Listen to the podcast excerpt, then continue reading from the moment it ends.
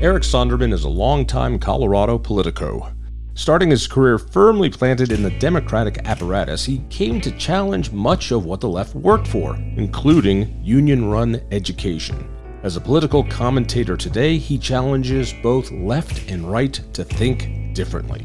I'm Jon Caldara, president of Independence Institute, and this is the audio version of our television show Devil's Advocate. You can watch that program by going to youtube.com and searching for our channel IITV. That stands for Independence Institute TV, or just go to thinkfreedom.org. I hope you enjoy this discussion. Now, we get a lot of feedback on the show, and what I always hear is we just don't get enough of just two old guys complaining about Colorado politics. so I got the guy who who's just the best at it. You know him, you love him from stage and screen. Eric Sondermann from well everywhere. SE2. What is that show that sometimes air, uh, airs on channel? Right, yeah, be, right, right, before you. I yeah, think the it's one that the kills, lead-in that you lose programming uh, afterwards. I do. I do. and of course, from the Gazette's newspapers and Colorado politics, uh, the one that makes me look such so good in comparison. So I appreciate that. How long have you been doing the columns, by the way? It's, it's uh, been coming for, up on four years. Four years yeah. this fall. Uh, it's a it's a nice outlet for me. Are I've, you technically retired as a political? operative? Yeah, I mean, I'm I never say never if there's the right contract. Uh, not in raw politics. See, I'm not doing campaigns. But no, I left SE2. It's hard to believe it's nine years ago now. Really? I sold it to my partners. And the SE2 was Eric. It was Sondermann plus two Erics because my partner at that point in time was still there. Eric Anderson is another another E. It was a convoluted way of getting SE2. And as far as all the Politico hitmen types, your operation was a bit more subtle than most. You know, there were there were those guys. You hire them, they run campaigns, they yell and scream, they buy a lot of media, they they take their 15 to 20 percent of the media.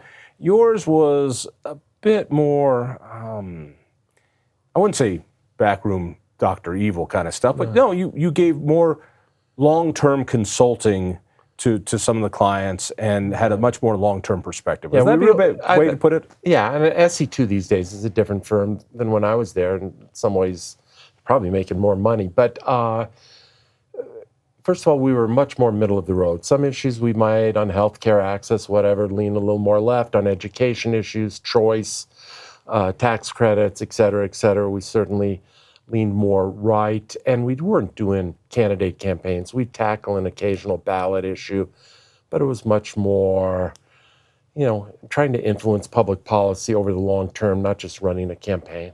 So somebody who left, you can say that, the Republican Party, but I left it when uh, they got the open primary.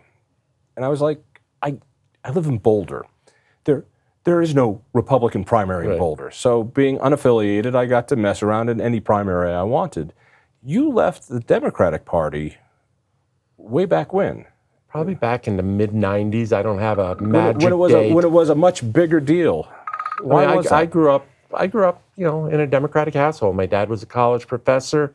Uh, I grew up doing Democratic politics. I worked for, I did Floyd Haskell, which is a oh, big oh my name, lord, big name from the past. That was my first campaign. And for, then, for anybody under uh, uh under hundred, under hundred, exactly. I remember. I remember.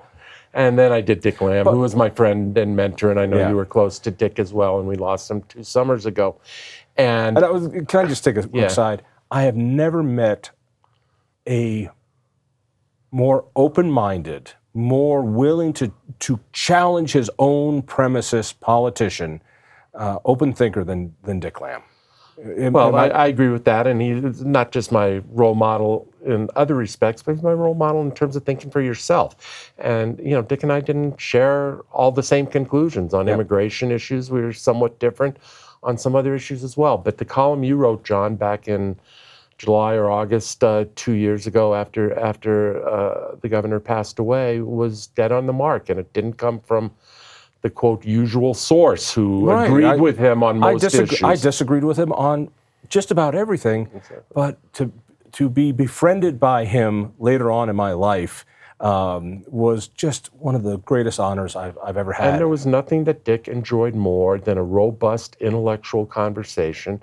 There was nothing he disdained more than a bunch of yes people who just, oh, whatever you say, Governor, I agree. He wanted people who would take him on and, and disagree and push him, and he'd push back. He would invite me at least once a semester, you know, once a year to, to be the guest lecturer in his, in his class at DU.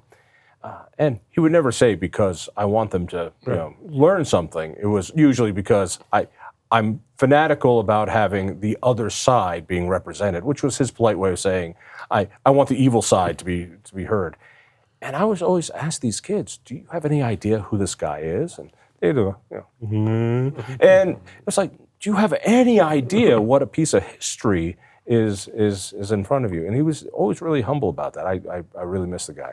Anyway, I mean, so yeah. you know, I grew up doing Democratic politics, then did a lot of consulting, maybe through the 1980s, early 90s on this and that Democratic campaign, and in the mid 90s, I came to a few conclusions. I was tired of flacking for any Democrat with a check and a nice pitter patter. I wanted to develop my own voice instead of just reflecting other people's voices. Uh, and I was doing my own ideological evolution. I'd you say took I on the teachers union. Let's be I, honest. I didn't, you know, I didn't go completely to the dark side, but I became an unaffiliated voter, and not only in name but in, in fact as well. Yeah, this whole school choice issue for me, dating back to the mid '90s, was very formative, and I finally came to the conclusion. And one of these days, I'll write it up. I actually think I have the liberal side, quote unquote, of that argument. I think I have the egalitarian side of that argument. If if you're from an upscale family uh, that's had good economic fortune, and I put myself in that category, you have all the school choice there is. You can go to private school, you can move to any suburb, upscale suburb you want uh, to send your kid to schools there. Uh, if you are of lesser economic means, that's who is at least back in that era before we even had charter schools and open enrollment and what have you those were the families that were stuck really without options in dead end schools. And it just appalled me the manner in which so many Democrats defended what I regarded as the indefensible. Well, fortunately, that's changed 100%, and Democrats have become the uh, uh, standard bearers for educational choice today and work so hard to, to liberate kids from, from a failing system. There, there are outliers here and there, um, and I'll give credit to those outliers. But no, the epicenter of the Democratic Party can still be found very, very near to the teachers' union office. All right, so let me use that as a springboard. Independence Institute, um, I'll take credit for this even though I had nothing to do with it and I wasn't involved at the time, was a leader in pushing for school choice and pushing for charter schools at the time. Uh, Dave De- D'Evelyn, who helped found uh, the Institute along with John Andrews, was a big proponent of charter schools. And it was Independence Institute's work that brought forward, uh, ended up being the legislation that became um, the charter school legislation, one of the first states to bring forward charter schools.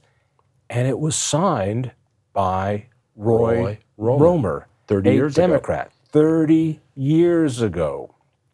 And, and so here we are celebrating 30 years of charter school successes if it was if charter schools were its were their own school district, they'd be about 13% of all kids. Right. It would be the largest school district in the state, an overwhelming success, and has really helped a lot of kids, particularly in those small areas, those inner city schools where they have no choice, the people you're talking about. Uh, and still, they're under attack, underfunded. Uh, they're told that they're private schools. And still, 30 years later, here we are you know, you you've met my son, and when I, before I even had kids, I was like, by the time I have kids, educational choice, full on vouchers will certainly be there. I mean, I knew this as fact. It's like there's just no way to stop this charge. I looked at what was going on in in uh, um, well, Milwaukee and other places where you had not just choice in the system, but actual vouchers to go get private schools. And I was certain that by the time I had kids and by the time they went to school, and now my kids are out of the system, and still there isn't much choice. And given what we have in Colorado, there will not be any private school choice. And in fact, we're playing defense to keep what choice we have inside the government system. Sadly, I largely agree with your analysis. I flash back to 1998, so a full 25 years ago now, and I led working with Steve Schuck, who, along with Dick Lamb and others, in a different way, is a uh, somebody I've certainly looked up to and learned Indeed. lessons from uh, in my life.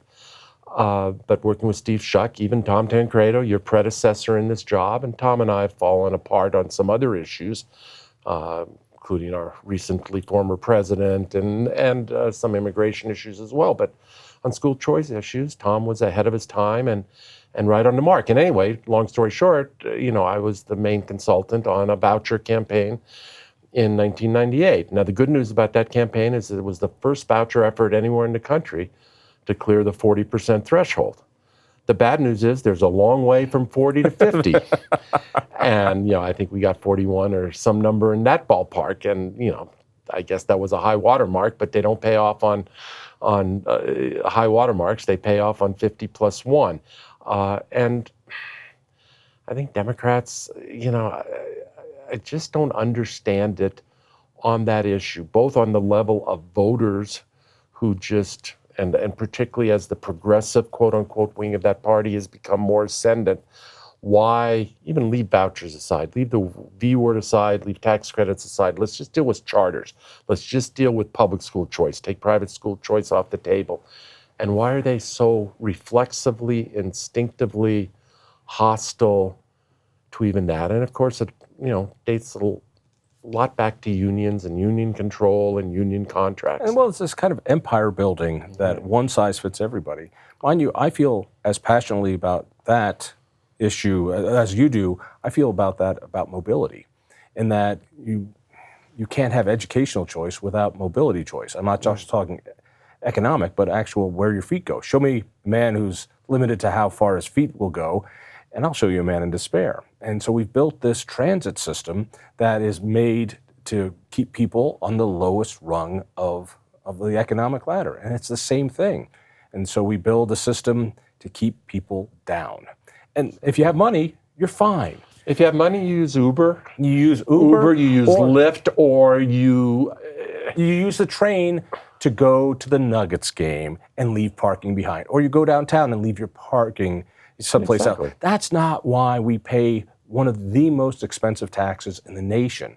It was made to help people who don't have mobility. I, have admired you on this issue. I don't have the same passion for this issue that I do for because it hurts. It, but, but for the school the, choice it, issue, it hurts the same people. I understand. And, and I remember a, a, girl who was given a private scholarship uh, through ACE, uh, right. a, a scholarship program, and she had to spend two hours each way on buses to get to the school of her choice.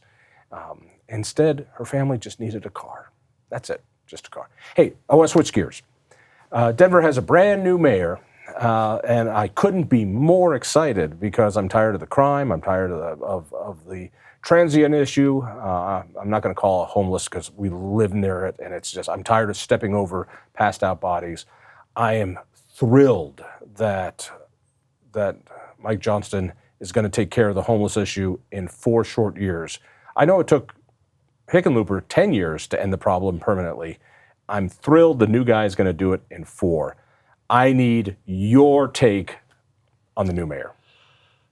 I regard Mike, and Mike is a friend. Mike and his wife. He's and, a great guy. And Tracy and I have had dinner on a few occasions in, in years now. He's an well affable, past. affable guy. And on education issues, he's more right than a whole lot of Democrats have been. And let's give him credit for that. That obviously wasn't something he ran on in, in, this latest race.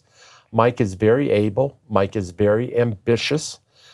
Mike and I wrote it's a column uh, as we tape that I uh, that I just wrote in the form of a memo, a ten point memo to the new mayor. And you know, I think the biggest challenge facing Mike, excuse me, Mayor elect Johnston, is the transition not in the sense of just picking a cabinet, picking a chief of staff, picking other staff people, but the mindset transition that Mike Johnston needs to go through from being a consummate candidate. And he's been on this trail for a long time now seeking a very high level position, which he finally achieved. The transition. And this isn't his first one. no, and the transition from that to being a sober chief executive, willing to stand up to powerful, powerful political forces within your own party and within your own constituency. I thought the four-year pledge. I actually understood Hickenlooper's ten-year pledge. First of all, way back when, the homeless you didn't. the homeless plan, the problem was not what it is today. Secondly, as then Mayor Hickenlooper said, you know, John F. Kennedy didn't promise to go 75% of the way to the moon. He promised to go to the moon, that you have to set a marker out there. And Hickenlooper set the marker in his own unique branding way. But it's one thing to do that, and uh, I don't know what that time was 2005, 2007, somewhere in that time frame. It's another thing in 2023 with the magnitude of the problem we have now to say, I and I alone am going to fix this in four years. I think that takes a bit of hubris. Uh, I wish him well, uh, but you know, I'd be willing to go to Vegas and cover the bet. Hickenlooper said afterwards, "Come on, nobody, nobody took me seriously." No, he admitted as much. He- You can shrug, shrug your shoulders, but he wasn't serious when he said it, and he had copped to saying, "Hey, nobody took me seriously when I said it." It's just one of those things you say. Kennedy was serious. At least I think he was serious. We took him seriously. The money was spent, the goal was spent. We were in a space race and we won it. It was a specific goal. Uh, Hickenlooper, being Hickenlooper, just said something goofy and then put out, spent money. And I'll say it as an economist say what you subsidize, you get more of. So he spent four times as much on homeless. We got four times as many homeless. Uh, the services went up. The homeless industrial complex went up. And we said, come on in, boys. And they came in. And then, and then a whole new thing happened. George Floyd uh, protests came in, legalizing weed came in, other things came in. And most importantly, crime, the signal came, we're not going to punish you. There will be no, there, there, are, there are no consequences for whatever you do. And literally, I step over bodies. The other day going to lunch, we stepped around, passed out people on the sidewalk. So if you were in a wheelchair or in crutches, you would not be able to, you would be immobile because there are passed out people. Um, and they weren't, it wasn't even Dave Kopel.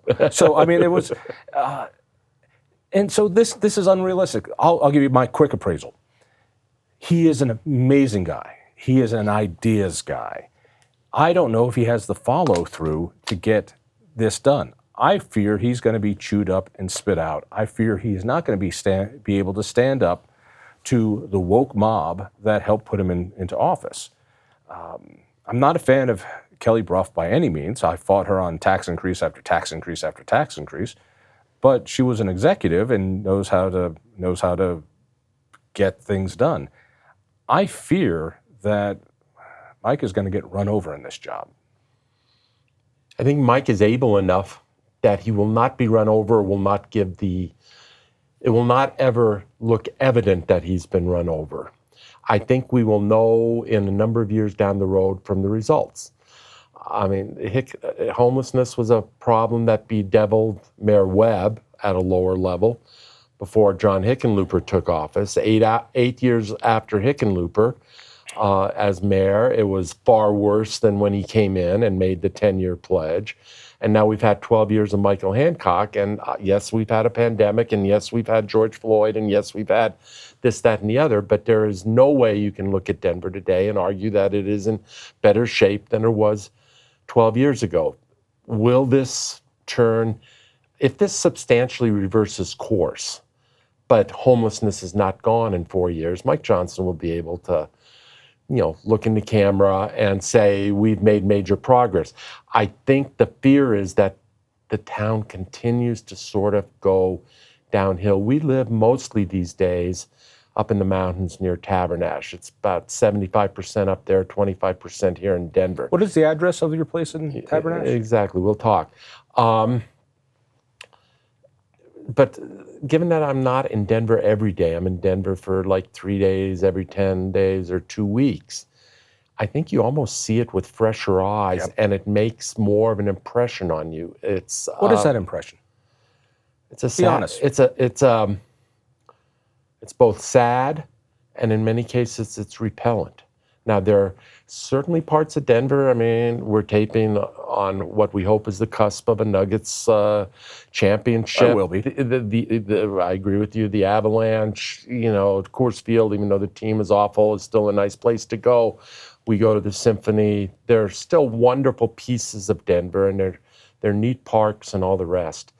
But the everyday experience of being in Denver is not an overwhelmingly wonderful experience. repellent is a, the right word for this. And it's why people don't want to work downtown. It's why people don't want to live downtown. It's why people, you know, even coming out of these events, I've heard of, of the assaults, I've heard of the messes, I've heard of it's, it's awful. Um,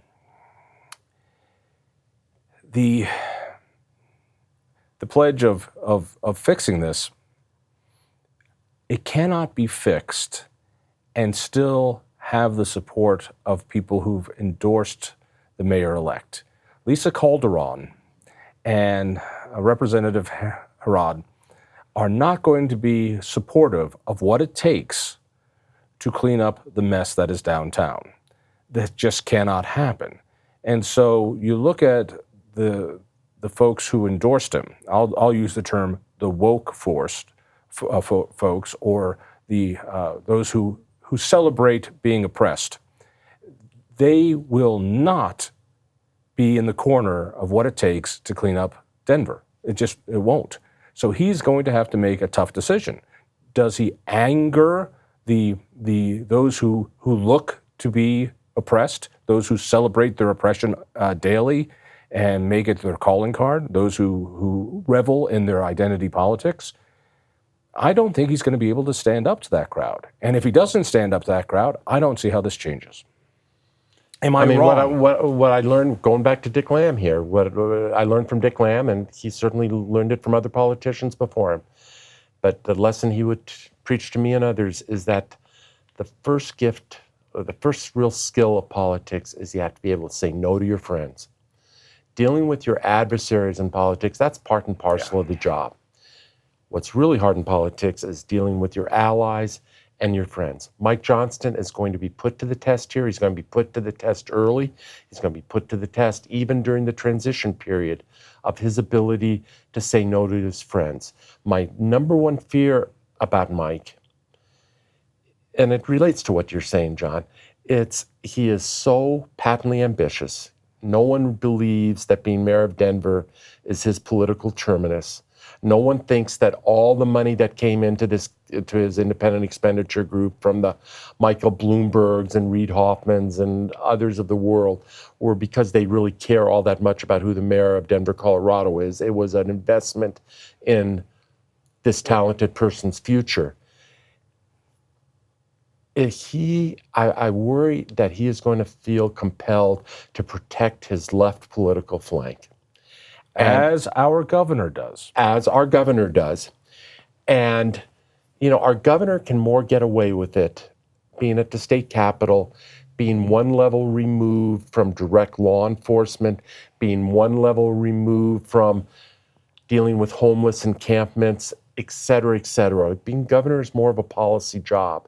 Being mayor of a major urban city, it's a gritty job. You get your fingernails dirty, you're dealing with You choose the chief of police. Exactly. You choose the guy who runs the park and recs. You choose how the water system's going to be run. You choose how the homeless system's going to be run. It is a hands-on job. It's a hands-on job. I wrote a column a couple months ago, uh, a, a testimonial actually to Alan Salazar, who's someone An who I really admire and incredibly talented man. who's been Mayor Hancock's chief of staff for basically the second half of Hancock's six years. And to Alan's credit, with rare exceptions, he walked the length of the 16th Street Mall every day.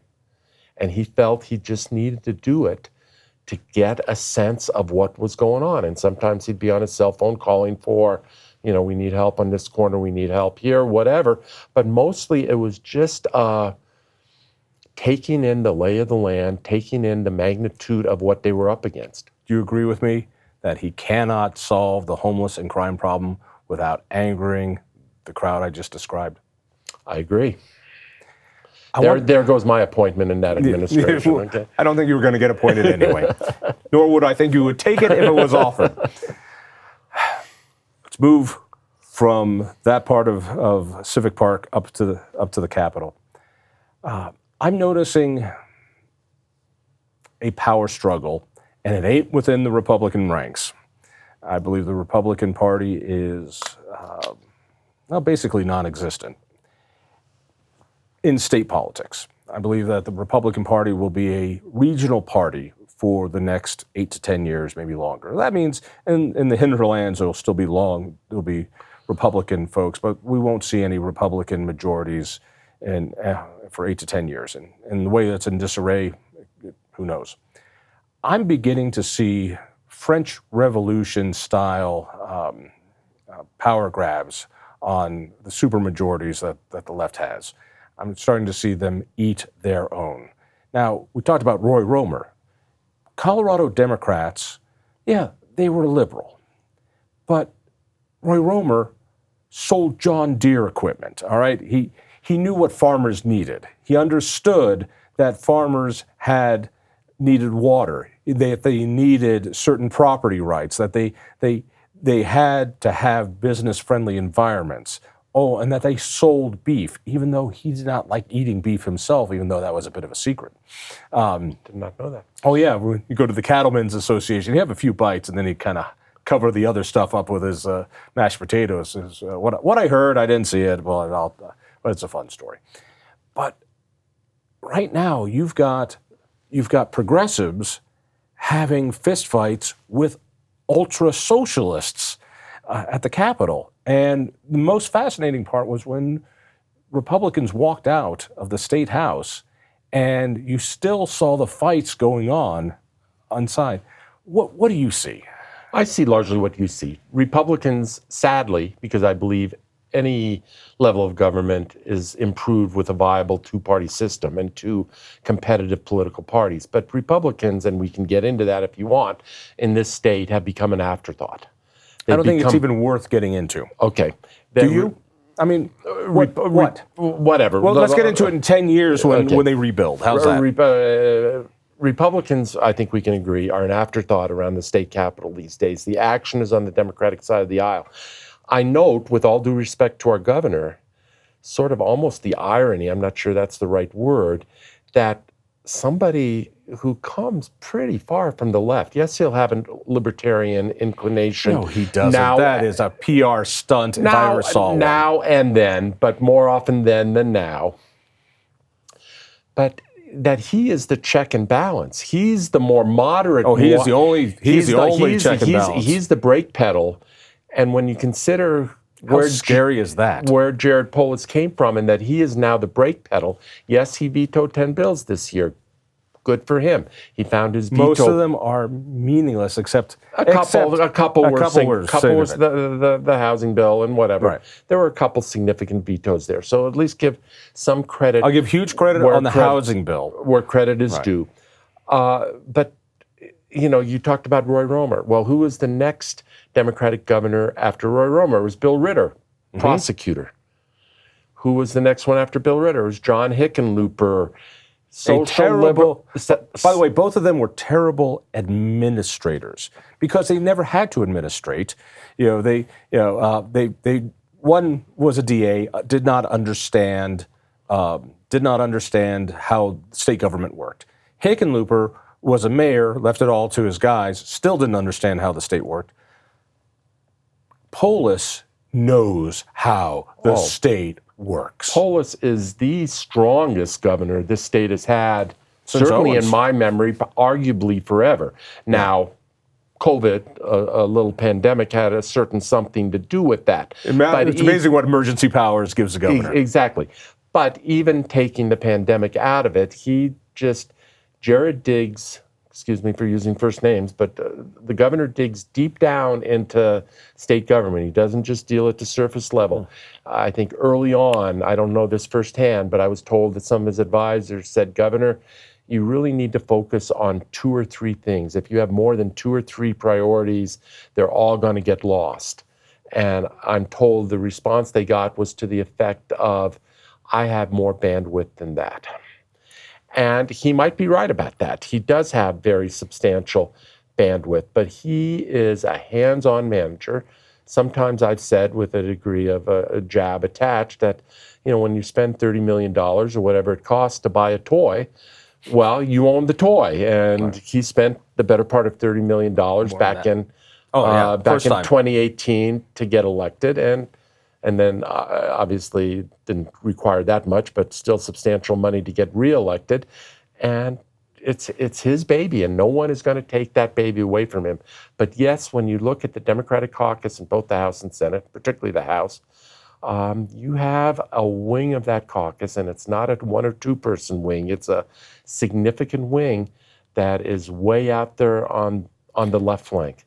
And the moderate wing ain't that moderate. Right. That's that's the amazing thing. And for those of us who remember Democratic um, majorities and Democratic governors, it because we're old men and we remember that Colorado Democrats were ranchers and union guys. The the Pueblo Democrats uh, were not communists. They were union guys, but they weren't hardcore intellectual elitist socialists. It was a different thing. Let me, let me and uh, if I can just yeah, jump please. in on that, but also in that era, I totally agree with your analysis, but also in that era, Republicans were not the Republicans of today. Republicans were insurance, Republican legislators were business people, insurance salesmen, attorneys, farmers, ranchers, what have you. But and tax increasers, which is why we had to go to the people to get Tabor and other things. Fair, fair, fair enough. But you know, I, I often use the football metaphor, you know, and when you and I grew up, Jon, I, I, I argued that I'm not nearly as old as you. That is, that is accurate.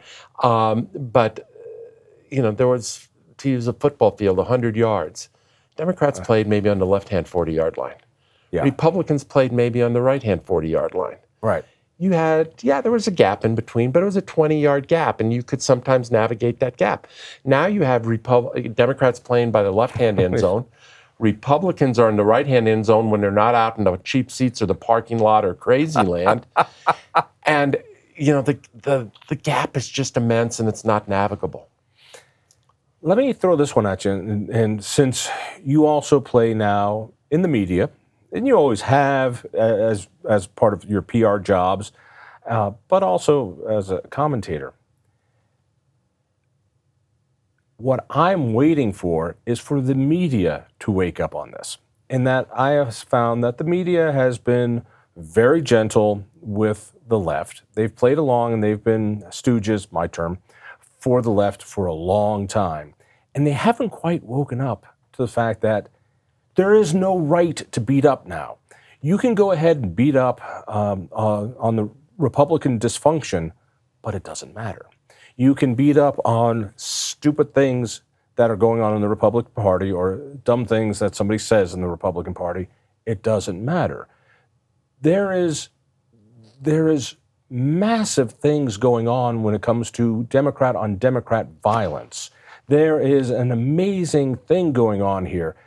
There the only story in Colorado politics, the only conflict going on in Colorado politics is leftist on more leftist violence on should we turn into North Korea or just China? And that b- battle is not going to be reported on because the, the media doesn't seem to catch on.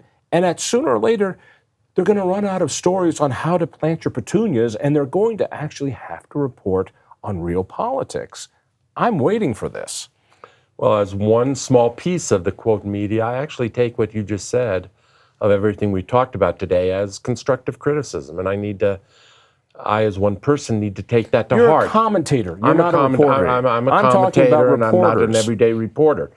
But even as a commentator, I'm in a small way guilty of that. The Republicans particularly those who operate in crazy town, That's make it make it too easy. That's the word I was going to use. but it's meaningless. I'm isn't not, it? I'm not convinced that Donald Trump and the threat of Donald Trump is a meaningless No, threat. no, no. Uh, let But me- in, but me- in, me but in Colorado. but in Colorado, Tina Peters, that column writes itself. Lauren Boebert, that column writes itself. You can phone it in. It takes me an hour to write it. But hang on a these are, second. this is. Yeah. I, I, I get the But point you're making. When, let's see, when progressives own every level of power, from Republic, from uh, uh, governor, all four uh, constitutional seats, uh, the House, the Senate, the courts, By supermajority. by supermajorities, they own every major city except for Aurora. Um, and now they Republicans don't even own Colorado Springs any longer. You know, that's not the story. And so when uh, when Dave Williams says something nutty, who cares? And when there's an infighting in the Republic, who cares? They are in a super minority. That's it is an inconsequential moot story, and my sense is it is going to be for the next 8, 10, 12 years. But the media has been so hungry and trained to be, in my my terms, sycophants for the left and doing Polis's work for them that they that's all they know. That's all they know. What's fascinating is even to watch the who beat up on Democrats or Republicans for a living, you know, the Jason Salzmans of the world, they they can't give up. You know, you know, they're they're beating up on any Republicanish target. There are none left. And so the story has to be the left on left. Uh, and that story is incredible. And sooner or later, My only- reporters are going to have to look I really agree with much of what you said. And then maybe there's even a column about it in the future, given that my columns move mountains. it. indeed, indeed, they do. But uh, But I'm talking about reporters, my only, my, my only pushback would be we still see politics, and maybe incorrectly, but we still see politics in a binary process Republican, Democratic. And as long as that is the divide, and as long as Republicans, and I know what your audience is, and many of your audiences uh, audience will be offended by this, but as long as Republicans seem to dabble in fantasy land, denial land, call it whatever you want land, it makes Democrats, even with the divide within Democratic ranks, look reasonable by comparison. So I still think there's a component in this of Republicans fixing their own ship. But having said that, I agree with a whole lot of what But- you just but said. The binary has changed. And the binary is inside the progressive movement. Republicans don't matter. You know, and, and so when the when the last election happened, I know a lot of Republicans, oh my God, how are we going to fix the party? We're not going to fix the party. Um, I've been seeing this happen for the last eight to 10 years, and I've been seeing what's been happening in the party. I've already gone through the five stages of grief. I've gone through the whole Kübler-Ross thing years ago. And so I've been at acceptance for many years. Many conservatives have not, and they're still at denial. And then they're going to be at anger. But when you get to the other side, it's actually very peaceful. You know, grandma's in a better place now, and the party is gone. We are now in a post Republican, maybe even a post partisan Colorado. And when I said we're going to start seeing unaffiliateds win, and then along comes Colorado Springs, we're going to start seeing a very different thing because I tell you, Coloradans are, yes, pro choice. And now we have a pro abortion uh, Colorado. This governor signed a bill that outlawed an abortion reversal pill. Oh my God, it's now Democrats that are up in women's, women's uteruses, or is it uteri, and telling them they don't have a choice. It's not the crazy town Republicans who've taken away their choice, it's Democrats. Colorado is going to be a pro gay, uh, pro environmental, pro weed, pro mushroom place, and that's not going to change. But I am not convinced Colorado is a pro tax and spend, pro regulatory, uh, pro woke, pro crazy energy price uh, place. And there's got to be a there, voters want somebody that I, speaks I, that. I, I, think and you're it's not going to it's not going to be a Republican. I think your analysis it's is not right. going to be a Republican. But I think whether it's Jared Polis or you know speakers of the House, presidents of the Senate, other senior people in Democratic leadership, they made a calculation. I can track it back maybe five, six years. That their majority in Colorado that really started building in 2004, and for the first after 2004, for the first five or six years, I think they there was a feeling we have to be careful. We can't push it too hard. The majority might be tenuous. What's happened in the last five or six years is they think they're bulletproof. Yep. And you know what? They're probably right uh, that they are bulletproof here. I have one asterisk on that, which is the whole property tax issue. If there is a sleeper issue out there that I believe Jared Polis, as a with finely tuned political antenna, is worried about, it's the property tax issue and he the screwed the pooch on that one. the whole potential for a California style property tax revolt. If I was a Democratic strategist, and those days are 30 years in my past, but if I was a Democratic strategist, that was the one issue that would keep me up at night. But that aside, their majority is pretty, as you said, it ain't going to be reversed anytime soon, and soon is a extended period.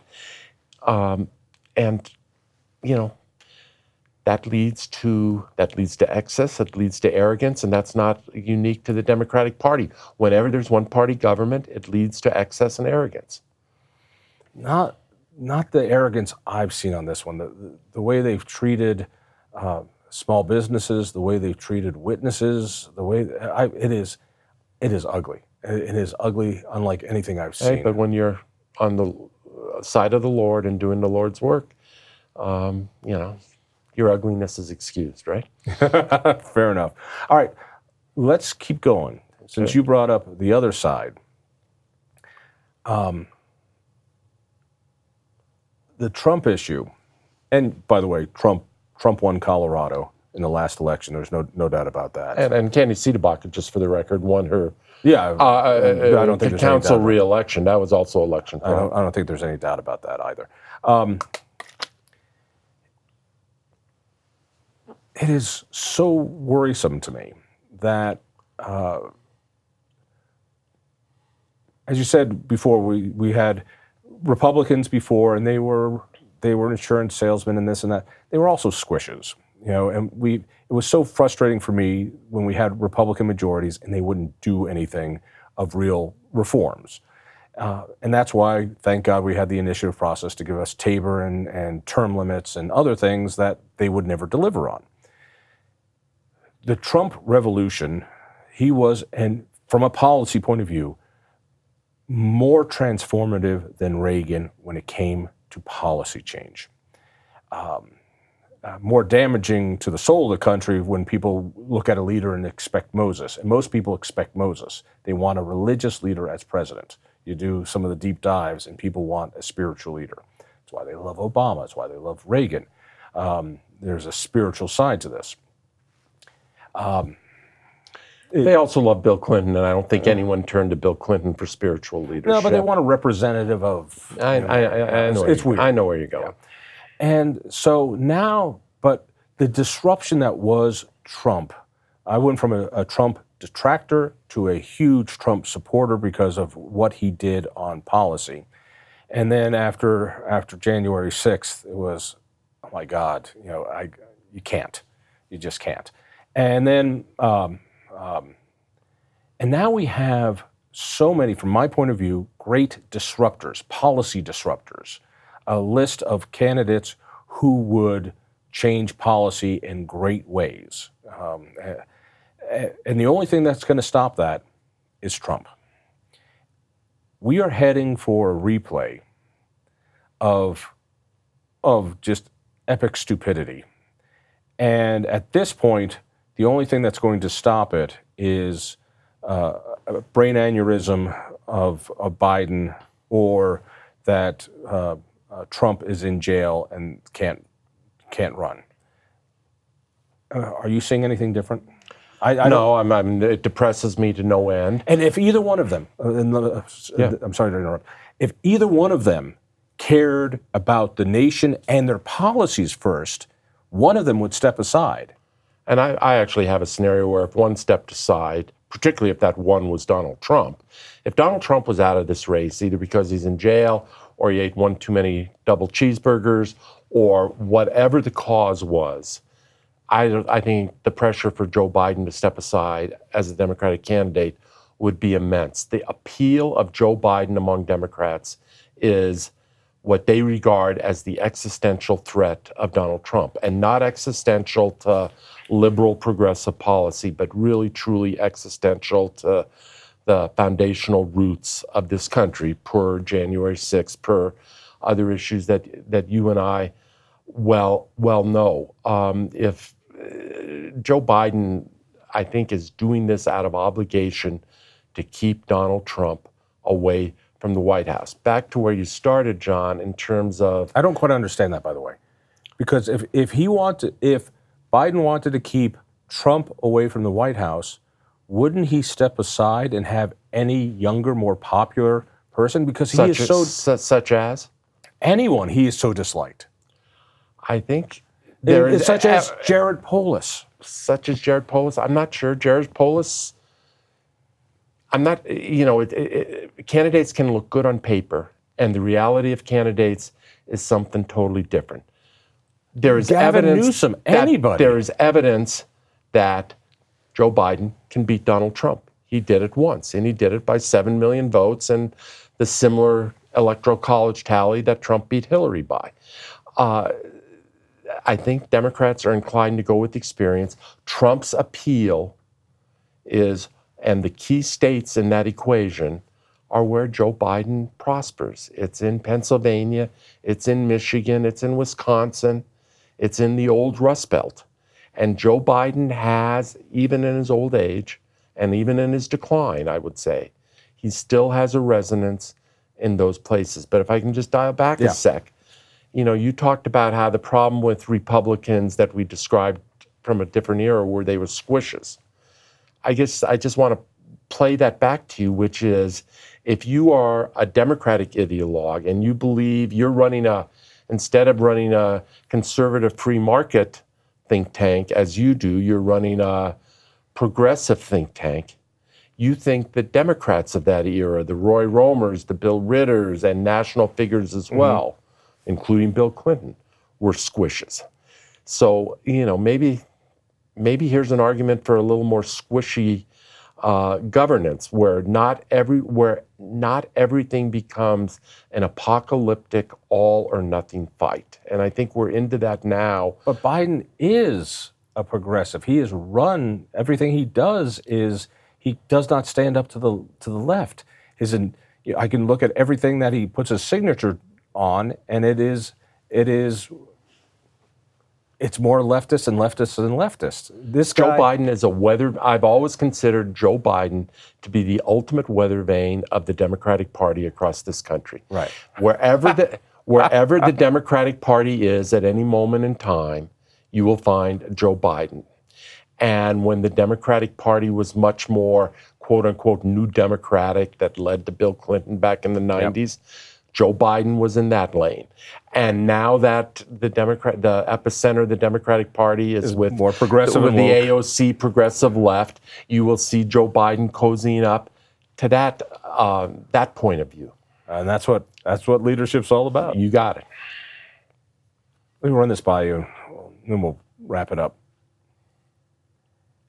I don't think the left understands Trump, and they always seem to be doing favors for him. The first time around, they ridiculed him and gave him all sorts of airtime and turned him into president, into the president. I, I believe NPR single-handedly made him president, but you know, CNN helped. huh? CNN helped. You know, and they, they didn't understand what they were doing. They ridiculed him and they made him president. And they don't realize that the people who support him talk like him. And so they just gave him the microphone. I worry that these prosecutions against him uh, is exactly the fuel for the fire that that he needs to to to secure the nomination. Uh, and by the way, I was unconvinced that he could win re-election. I am not certain he he won't win re-election. Sadly, or re re-election, depending on your point of view.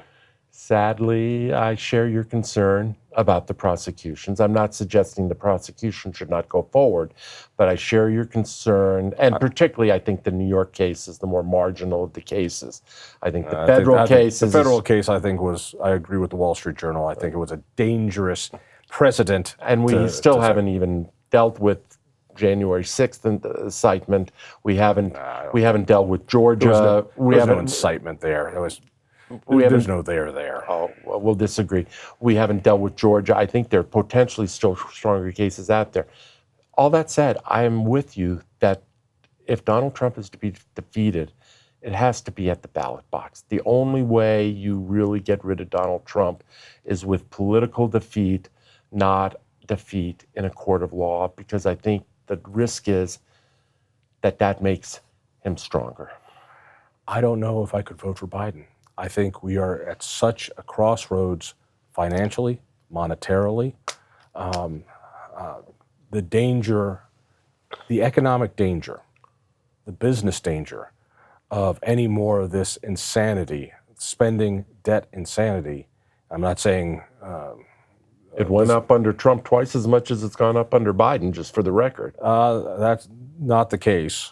Not not that Seven that's- trillion added to the debt under Trump, 3.7 million added so far under Biden. I'll argue on, on that. We'll pull up the we'll pull up that. Uh, but I am so concerned about that. I'm so concerned about the judges. I'm so concerned about other stuff. Um, I would be tempted. I'm not saying I will. I would be tempted. Um, and what's scary on my part, on you know this side, if if it was DeSantis, if it was any one of these really impressive, if it was Nikki Haley, if it was any one of these impressive, impressive disruptors, we would get all this great policy and it would be a blowout. It would be a blowout up and down. It's, and I don't understand it. It's this fear of winning that I just don't quite get. I mean, Trump, I, I resisted forever and a day the notion that Trump was really a cult leader. And I guess I'm resisting that a little less now. I think there is, I've never seen a politician, I've never seen a disruptor like Donald Trump. Both for good, both for I good and it. bad. And I've never seen anyone who had both a hold on his own constituency, like Trump has had. Not even Ronald Reagan had that hold. Not even Barack Obama on the other side had that hold.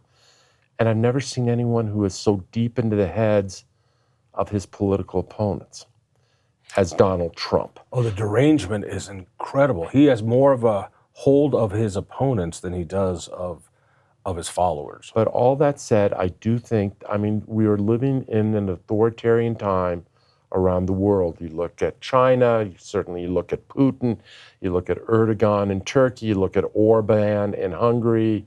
It bothers me the conservative, quote unquote, conservative dalliance with Orban, who at his core is an authoritarian figure. You look at Poland, uh, North Korea goes without saying. I can go on and on, and India as well. And I worry very much, and I feel in my bones that Donald Trump is of that ilk. And I guess my fundamental point, Jon, is you know, yeah, I lean maybe center, center right on most issues. On a few issues, uh, social issues, certainly on gay issues, where I know people like you have long since, you know, taken the libertarian approach. Uh, but maybe I'm a little more classically left on those issues.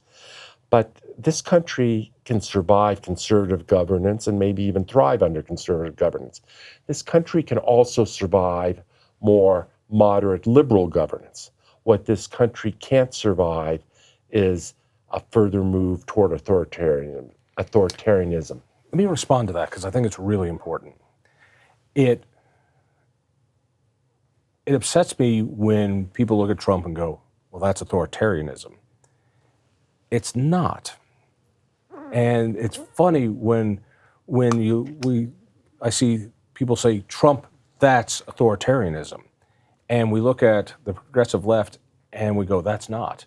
I think the threat of authoritarianism is far more from the left, from the cancel culture, from a woke agenda that is truly putting people out of work and taking away the right to free speech. I see a North Korean um, uh, uh, speech police and thought police coming out there.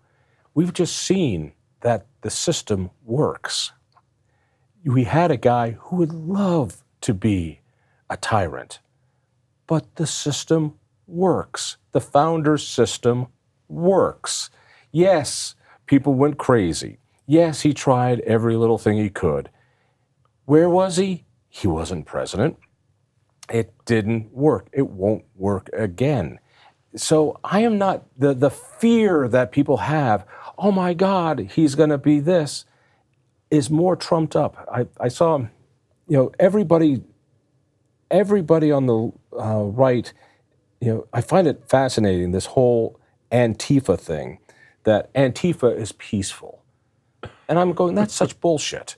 You know. Um, Ask the people in Portland about that. yeah, one. really. And so let, let me let me do the the simple um, uh, uh, Hitler, um, uh, Milt Friedman comparison because obviously they're the same. So uh, let's see. Uh, Milt Friedman is a Jew. Hitler tried to kill Jews. Uh, Friedman was anti-militaristic. Hitler uh, built up the military, very militaristic. Uh, uh, Friedman wanted no government control of the economy. This guy wanted government control of the economy. But yet, to the Antifa types that uh, we do, They're one and- they're one and the same. The, the, the Antifa, they are fascist. They are alt right. They are alt right. And so, you know, in, in my world, you know, the, the, the Jason Salzmans of the types and a lot of the, the media types who are, no, they're just, eh, you know, how dare you say that they're, you know, they're the same as a KKK, they're, that they're violent. But we're all painted as anti-fascist. They're anti Antifa. They're great. So the fear of well, you know, all you guys are. oh, It's fine. If Trump becomes president, you know what happens? He becomes president, and we have all these other systems to protect him from becoming king, and those systems work. I am not afraid of that. What I am afraid of is this system where, from the bottom up, my daughter can't say these words, where people who put up a Trump poster or say Trump at uh, work lose their fucking jobs. And they do. I, they come and tell me these things, and they do. They're scared to death to say it. They, they are fearful of saying what they want to say for their jobs and their kids. That is fascism. And that is the authoritarianism that is brewing today. Not this one guy who everyone says, uh, and he's going to become uh, uh, ill. You know, I think I think it is made I- up crap. I know we have to wrap this up. I will respond. Please, no, take by your time. ha- by half Take agreeing, half agreeing with you, and half taking you on. The agreement is the authoritarian streak in the on the left is absolutely as pronounced as that on the right. And they're doing it with government money. Fair enough. And cancel culture. There's cancel culture on the right as well. Let's be clear. Not with government money. but but the, this whole notion of canceling free speech, uh, and we could go on and on. We could do another sixty minutes just on cancel culture and uh, and and everything associated with it. On the right, it's not it's not canceling speakers; it's banning books. I mean, you can the the the, the pendulum sw- the pendulum swings both ways.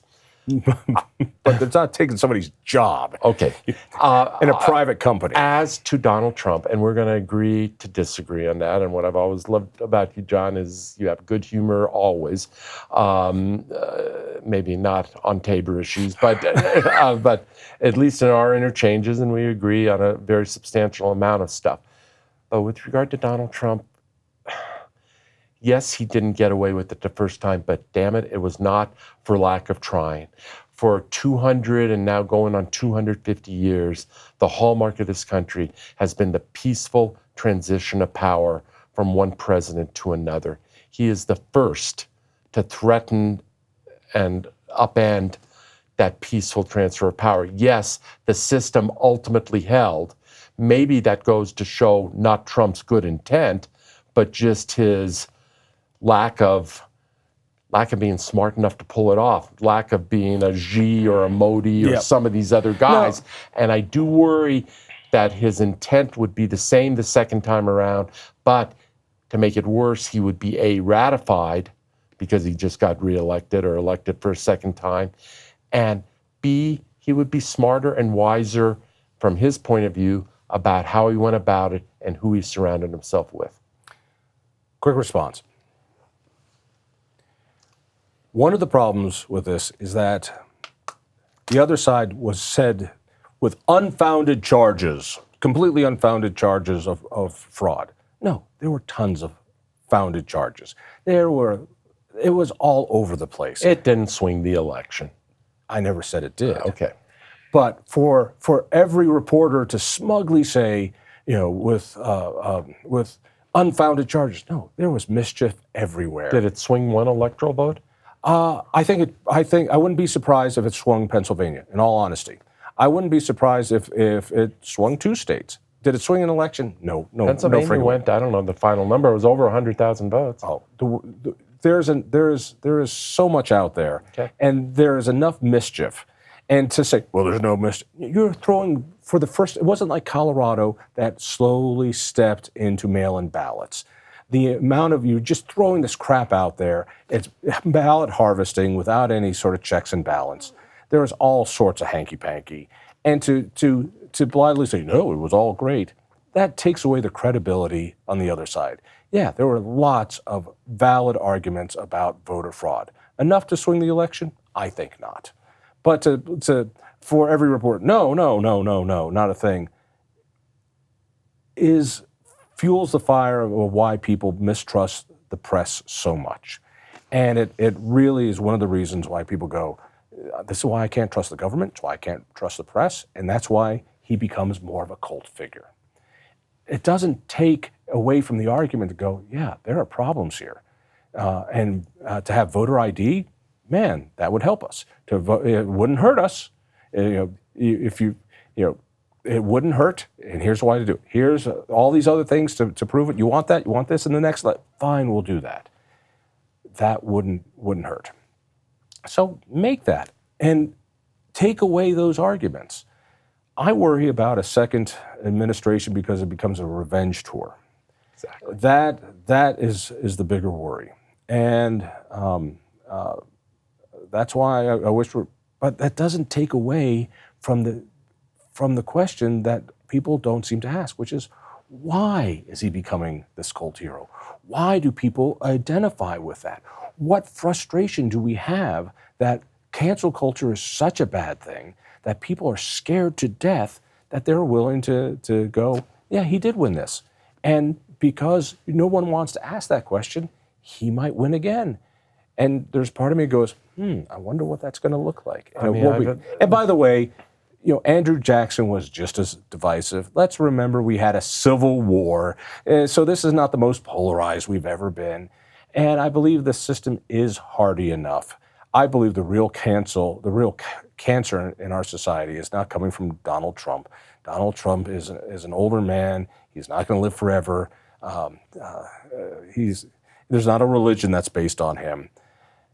But this, this institutionalized, you can't say what you believe, you can't be who you are. Uh, you have to speak the environmental truth, you have to speak the woke truth, you have to do identity politics, you have to talk the privilege talk. Um, um, and and uh, the ESG, DEI crap, um, this is danger, as dangerous as hell, and it takes away the fundamental thing that our country was built on: free speech and disagreement. And we remember when the left, the left, used to be the ones that said things like, "I defend to my death your right to say it," and now they're one, they're the ones that say they used to say, uh, "You're innocent until proven guilty." The ends don't justify the means, and now it's the left that say the ends justify everything, and that's how they won Colorado, and that's how they've won everything. quote unquote to a whole lot of what you just said over the last 30, 45 seconds. I could not agree more with your critique of the authoritarianism on the left and just the you know, the transition that many on the left have gone through in this country over free speech issues, free association issues, uh, the obsession, and I call it obsession almost religious in its dimensions, with identity and identity politics, etc. My only urging would be, you know, be half as critical when it rears its head on the right in the form of book bans, in the form of uh, however it rears its head, because it does. What other book bans? That's easy. I'm against all book banning. Unless it's a book you write. That hasn't happened yet. When it I'll does. stick to the thousand word column. We got to stop this. I know this is fun. This is fun. We'll continue it over brew sometime. Let's Eric, do it. thank you so much. Thank you. If you've enjoyed this episode of Devil's Advocate, I hope you'll share it with a friend, and I hope you'll subscribe and follow the show. We have new ones released weekly. Remember, this audio was taken from our TV show. To watch it, just search the letters IITV for Independence Institute TV on YouTube for this and many other great conversations.